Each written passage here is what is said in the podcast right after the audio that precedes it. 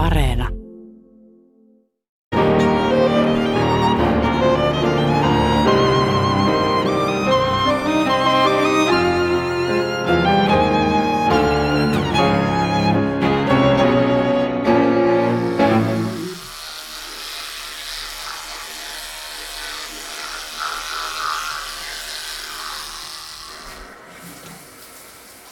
Teille. Se on Sinikka Keskivartaloinen täällä ja opera-ohjelma.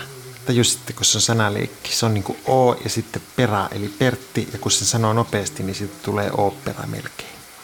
Yleisradion nimistövaliokunnassa valiokunnassa mietittiin tätä 3,4 vuotta ja onneksi päästiin perille. Opera ohjelmassa meillä kansanomaistetaan elitistisiä operahuvituksia niin, että kuka tahansa pässi pystyy analysoimaan, että kuka kiljasi mistä syystä. No, ei sentään. Täällä on jälleen Antti Holma iloisen elitistisenä. Mitään kansanomasta ei tässä ohjelmassa ole, mutta ikävä kyllä ei mitään älykästä tai sivistävääkään, joten luoja yksin tietää, että kenelle tämä ohjelma on suunnattu. No nyt kuitenkin minä tässä tein ja sinä kuuntelet, joten ehkä tämä ohjelma on suunnattu sinulle, toveri.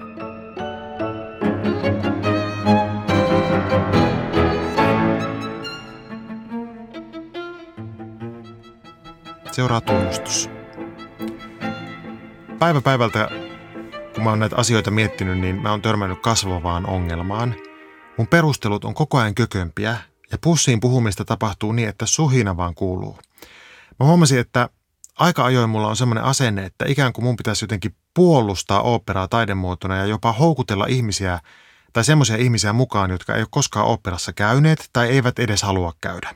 Koska aina ajatellaan, että kaikista arvokkain katsoja on semmoinen, joka on jotenkin voitettu sinne katsomoon ja joka sitten lopuksi tuumii, että, että ajattelin, että tämä olisi ihan paskaa, mutta tämähän olikin ihan hyvää. Niin itse asiassa mä haluan nyt nostaa maljan kaikille niille katsojille, jotka ihan haluaa istua siellä katsomoissa. Kyllä mä näen sillä tavalla, että taide valitsee yleisönsä enemmän kuin, tai ennemmin kuin yleisö taiteensa, koska kauhean vähän mäkään koskaan teen mitään hirveän aktiivista mun taideelämysten eteen. Enemmän mä vähän niin kuin ajaudun lippuluukuille ja monesti joku vielä käy siellä mun puolesta. Mutta sellaiseen aktiivisuuteen mä kannustan aina ja koko ajan, että kannattaa kiusata itteensä semmoisillakin lajeilla, jotka tuntuu vieraalta. On hirveän helpottava tunne, kun katsomossa alkaa ajatella, että vaikka tämä ei ollut nyt minulle tämä esitys, niin ei se mitään haittaa. Että ei tuu sitä semmoista vihaa siitä, että miksi mä oon täällä.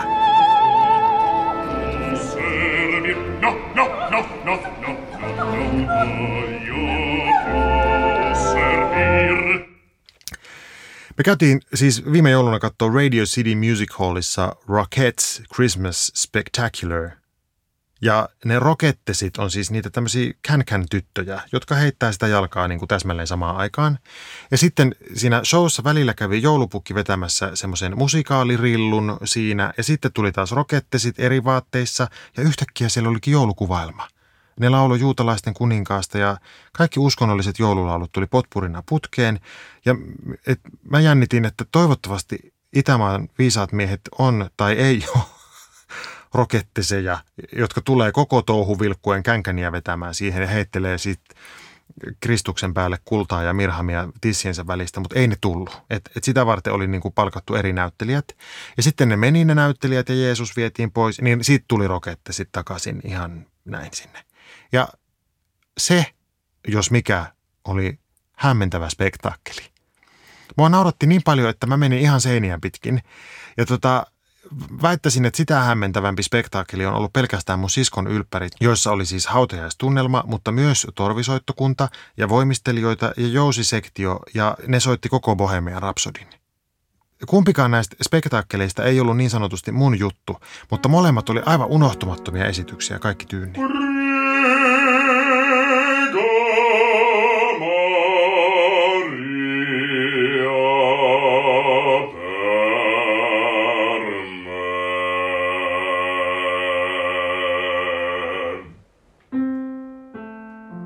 Mitä tulee sitten semmoiseen niin käännyttämiseen, jossa joku niin kuin kerta kaikkiaan klassista vastustava suopotkupallon ystävä pitää väkisin viedä sinne operaan tai päinvastoin joku operarakastaja sinne suopotkupalloon, niin Kyllä se ehkä jonakin niin kuin viihdeohjelma konseptina menee, mutta ei mulla ole mitään perusteita oopperaa vihaavalle ihmiselle, että miksi sitä ei pitäisi vihata.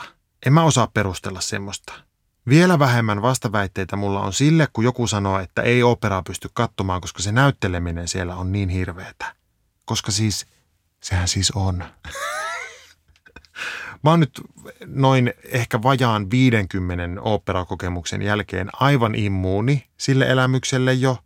Että jos siellä joskus on edes joku niin kuin keskinkertainen näyttelijä, niin se tuntuu siltä, että tekisi mieli heitellä Oskareilla sieltä katsomosta käsiin ihan suoraan niin kuin uskomatonta, että joku osaa jotain edes. Tämä oli hirveän rujolta, tämä kuulosti kauhean rujolta. En mä, on, en mä ole näin ilkeä ihminen. No, joka tapauksessa mä esittelen teille nyt näyttelemisen kolmen idean opin. Operanäytteleminen on hyvin pitkälle niin sanottua ensimmäisen idean näyttelemistä – Ensimmäisen idean näyttelemistä voi itse kokeilla sillä tavalla, että pyydät kaveria näyttämään naamalla, että miltä näyttää vihainen ihminen tai miltä näyttää iloinen ihminen. Niin yleensä, jos kaveri ei ole aivan hulvaton, niin se vihainen on semmoinen niin kurtistettu otsa ja se iloinen on semmoinen hymyilevä. Ja tämä kuulostaa nyt varmaan joltain niin kuin lastenohjelmalta, mutta kuulkaa, kuulkaa hetki vielä. Se ensimmäinen idea on suurimmaksi osaksi semmoinen aika yleismaailmallinen impulsi, vähän niin kuin lasten kuvakirjoissa on, jossa on eri tunteet merkitty. Tai sitten se, muistatteko Akuankan eri tunnetilat? Kartta. Muuten saatana tulee. Ja sen hännällään. Se on se ensimmäinen idea. No, toinen idea – on se, että tehdäänkin ihan päinvastoin kuin mikä olisi se oletus. Nauretaan, kun ollaan surullisia, huudetaan vihasena, kun ollaan iloisia, näin, kun rautalangasta vääntää. Teatterinäyttelemisessä näkee usein tämmöistä, että ollaankin keksitty tehdä ihan päinvastoin. Hirmu originellia. No, sitten on vielä se kolmas idea, joka tulee näiden kahden jälkeen. Ja se on se, mitä mä ajattelen, että näyttelijöiden ikään kuin tulisi hakea.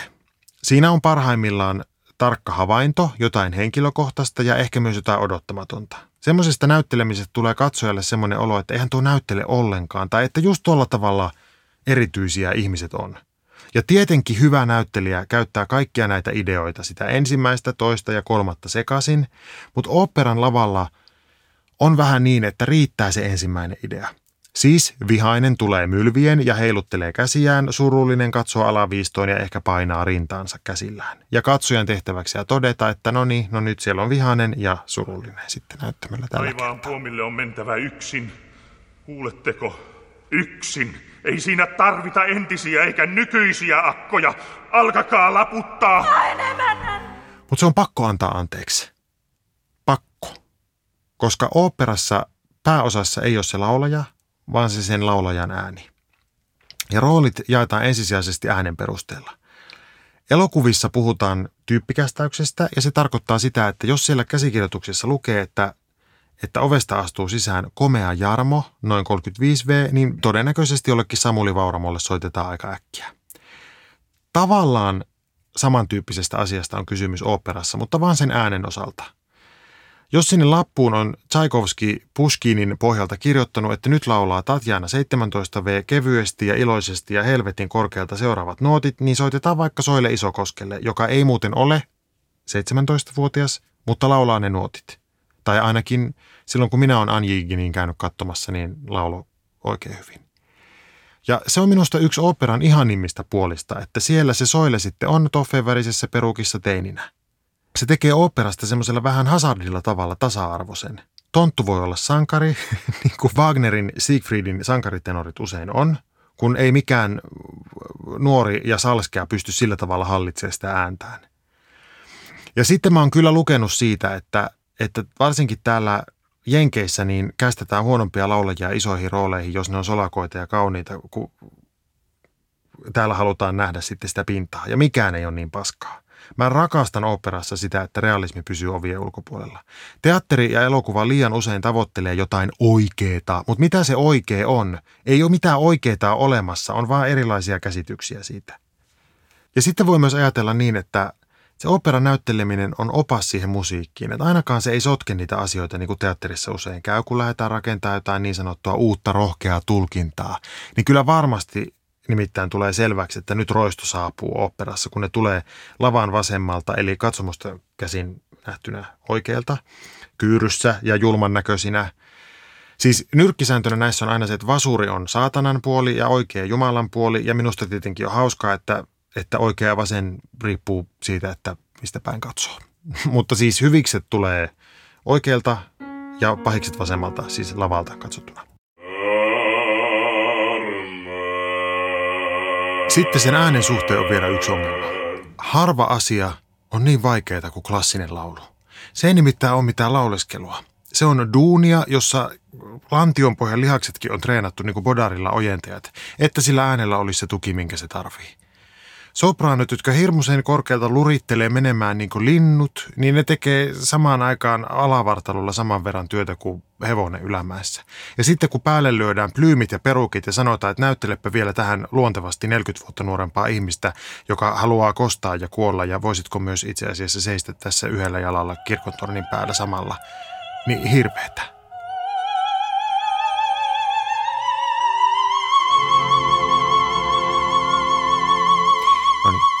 Yksi operan isoista ongelmista on tällä hetkellä se kulttuurinen omiminen, josta puhutaan paljon. tv ja teatterissa on jo aikoja sitten opittu, että nyt ei laiteta sitä ruskeita lankkia enää naamaan, kun näytellään jotain arabea. Se on rasistista paskaa, eikä se käy. Operan tekijöille kukaan ei ole vaan kertonut. Tai on ehkä yrittänyt, mutta ei ne ole kuunnellut. Anna Netrebko, Netrebko, net, ottakaa nyt mä otan vähän vettä.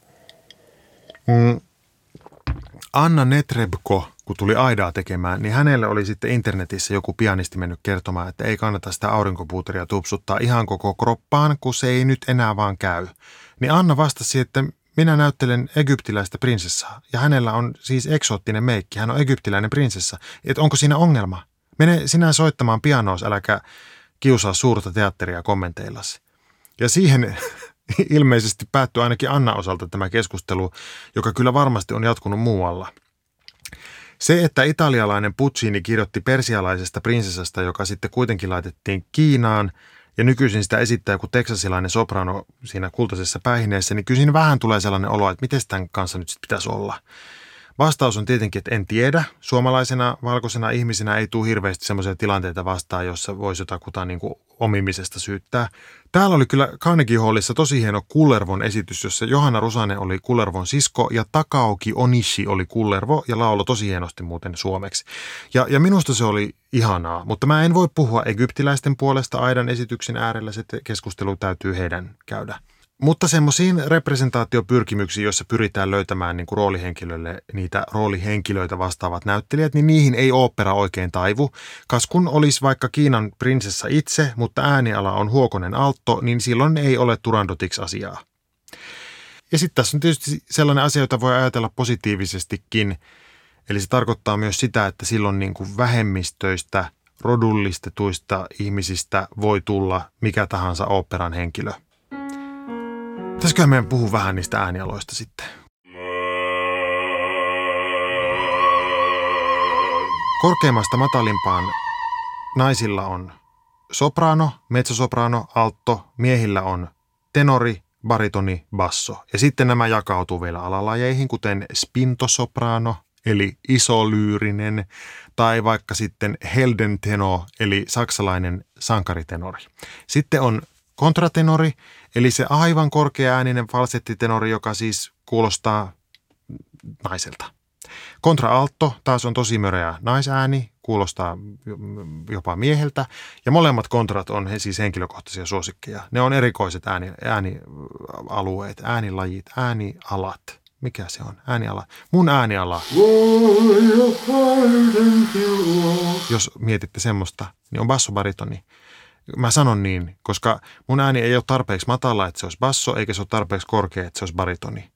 Niin mä sitten sanon, että se on bassobaritoni, vaikka tosiasiassa bassobaritoni on ihan olemassa oleva ääniala, joka on baritoni, jossa on basson tumma sävy. Mun mielestä kiinnostavaa on se, että nämä äänialat elää ja muuttuu usein. laulajilla. Mulla oli aikoina semmoinen lauluopettaja, joka sanoi, että, että hän kun lähti Italiaan opiskelemaan, niin hän oli baritoni, mutta kun hän tuli sieltä pois, niin hän oli tenori. Ja sitten me mietittiin muiden lauluopiskelijoiden kanssa, että mitäköhän siellä Italiassa oikein tapahtuu.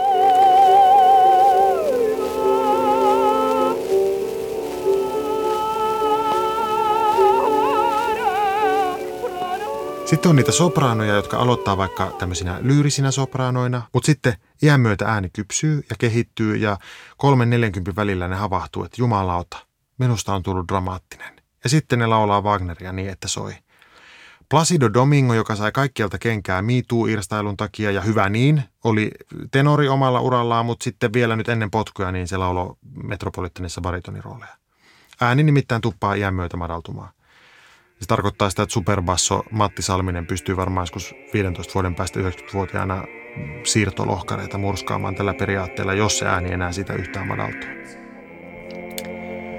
Viime viikolla mä näin Berliosin La Damnation de Faust, Faust, Faust, ja no niin, oopperan näin konserttiversiona.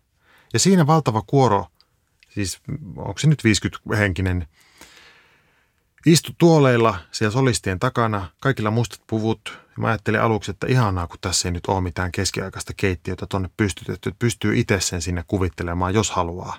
Ja sitten kuitenkin jossain vaiheessa musta tuntui siltä, että voiko ne ajaisi nyt edes jotain pahvipilviä tai enkeleitä tonne näyttämölle, kun Marguerite pääsee taivaaseen. Kansallisoopperan ihanassa Toskassa oli tosi yksinkertainen lavastus, suuri tila ja kaksi valtavaa ikkunaa, jotka antoi hyvin semmoista ankaraa, mutta kaunista valkoista valoa sinne näyttämölle. Ja mä ajattelin, että niillä ikkunoilla tehtiin palvelus Puccinille. Ja mun mielestä siitä on operan näyttämössä kysymys. Näin ylevää ajatukseen päättyi tämä. Moi.